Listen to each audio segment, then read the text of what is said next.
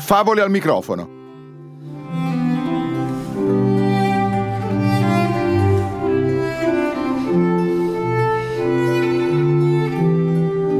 La favola di oggi è letta da Sara Milanese.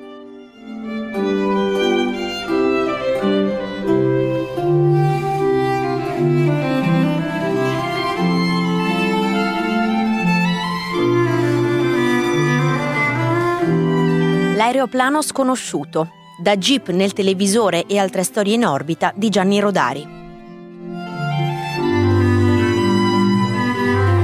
Comandante, un aeroplano sconosciuto chiede di atterrare. Un aeroplano sconosciuto. E com'è arrivato fin qui? Non lo so, comandante. Noi non abbiamo avuto alcuna comunicazione. Dice che sta per finire il carburante e che atterrerà anche se non glielo permettiamo. Un momento fa lo sentivo ridacchiare nella radio. Tanto nessuno mi può fermare. Facciamolo scendere prima che combini qualche guaio. L'apparecchio atterrò sul piccolo campo d'aviazione, alla periferia della capitale, alle 23.27 precise. Mancavano 33 minuti alla mezzanotte. Già, ma non a una mezzanotte qualsiasi, bensì alla mezzanotte più importante dell'anno. Era la sera del 31 dicembre e in tutto il continente milioni di persone vegliavano in attesa dell'anno nuovo. L'aviatore sconosciuto balzò a terra agilmente e subito si mise a dare ordini. Scaricate i miei bauli, sono dodici, fate attenzione. Mi occorreranno tre tassi per trasportarli. Qualcuno può fare una telefonata per me? Forse sì e forse no, rispose per tutti il comandante del campo. Prima si dovranno chiarire alcune cosette, non le pare? La prego intanto di mostrarmi i suoi documenti personali e le carte di bordo.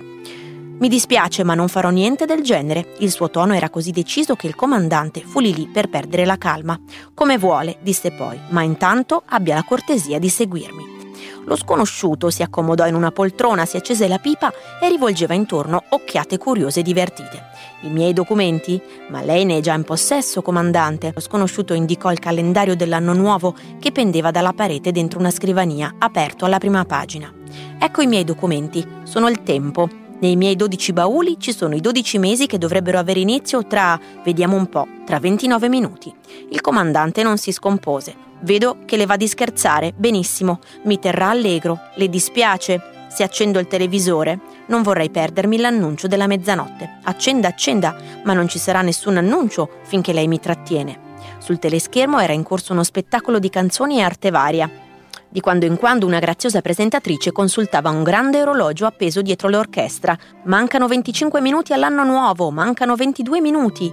L'avviatore pareva divertirsi un mondo allo spettacolo, canterellava, batteva il piede a tempo con l'orchestra, rideva di cuore alle battute dei comici. Un minuto a mezzanotte, sorrise il comandante. Mi dispiace di non poterle offrire lo spumante, in servizio io non bevo mai. Grazie, ma lo spumante non serve. Da questo momento il tempo cesserà di scorrere.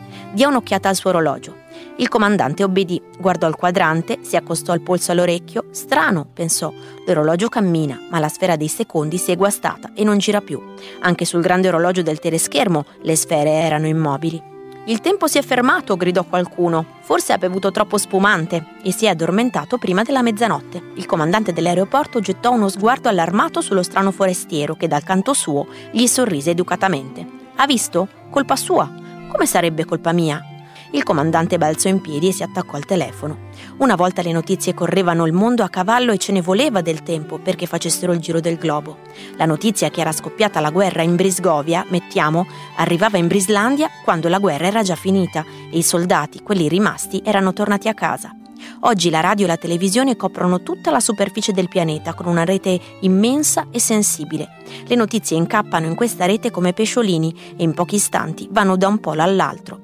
Pochi minuti dopo la telefonata del comandante al ministro, già tutti sapevano, in America come a Singapore, in Tanzania come a Novosibirsk, che il tempo era stato fermato in un piccolo aeroporto perché privo di documenti. Cortei festosi percorrevano le strade di Milano, Parigi, Ginevra, Varsavia, Londra, eccetera. Evviva! gridava la gente in tutte le lingue. Il tempo si è fermato, non invecchieremo più, non moriremo più. Il comandante dell'aeroporto passava il tempo al telefono. Lo chiamavano da ogni parte del mondo per dirgli lo tenga stretto, gli metta le manette, gli tiri il collo, gli metta un sonnifero nel bicchiere. Il primo ministro aveva avvertito i suoi colleghi. Una riunione del Consiglio era in corso. L'ordine del giorno, misure da prendere. Bisogna tramutare il fermo del tempo in arresto o liberarlo? I ministri decisero di chiedere il parere delle Nazioni Unite. Alle Nazioni Unite a quell'ora c'era soltanto il portiere, tutti i delegati erano in giro a far festa. Quanto ci vorrà per riunire l'assemblea? una quindicina di giorni, però se il tempo non passa, non passano neanche i 15 giorni e l'assemblea non si può riunire. Dopo un po', un bambino, svegliato dal fracasso e messo al corrente dell'accaduto, sommò 2 più 2 e cominciò a protestare. Cosa? Sarà sempre adesso. Non diventerò più grande. Dovrò prendere per tutta la vita gli scappaccioni da papà. Dovrò continuare a risolvere problemi di pizzicagnoli che comprano l'olio e si fanno calcolare dai bambini delle scuole la spesa e il ricavo. Ah no, grazie tante, io non accetto. Anche lui si attaccò al telefono per dare l'allarme ai suoi amici. Questi amici avevano a loro volta altri amici, fratelli, cugini, parenti. Il telefono ebbe molto lavoro con le loro comunicazioni. I bambini non vollero sentire storie. Si infilarono il cappotto sul pigiama e scesero anche loro per le strade a fare il corteo. Ma le loro grida e i loro cartelli erano ben diversi da quelli degli altri cortei. Liberate il tempo, dicevano. Non vogliamo restare sempre dei marmocchi. Vogliamo crescere. Io voglio diventare ingegnere. Io voglio che venga l'estate per andare al mare. Incoscienti, commentava un passante, in un momento storico come questo pensano ai bagni al mare. Però, riflette un altro passante, su un punto hanno ragione, se il tempo non passa più, sarà sempre il 31 dicembre, sarà sempre inverno, sarà sempre mezzanotte meno un minuto, non vedremo più spuntare il sole. Un malato nel suo letto si lamentava. Doveva fermarsi il tempo po- proprio mentre avevo il mal di testa? Un carcerato, aggrappato alle sbarre della sua prigione, si domandava: Non riavrò mai più la mia libertà?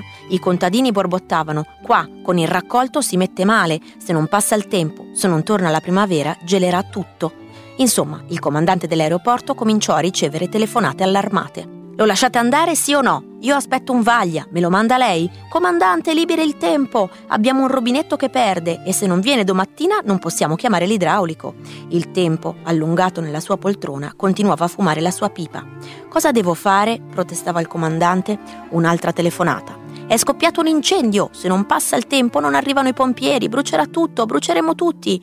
Abbiamo in casa vecchi e bambini, non può far niente, comandante. Il comandante a questo punto picchiò un pugno sulla scrivania. Bene, succede quel che vuol succedere. Mi prenderò questa responsabilità. Se ne vada, lei è libero. Il tempo balzò in piedi. Permetta che le stringa la mano, comandante. Lei è un uomo di cuore. Il comandante gli aperse la porta. Se ne vada, presto, prima che cambi idea. Il tempo uscì dalla porta. Le sfere degli orologi ricominciarono a muoversi. 60 secondi più tardi suonò la mezzanotte, scoppiarono i fuochi artificiali. Il nuovo anno era cominciato.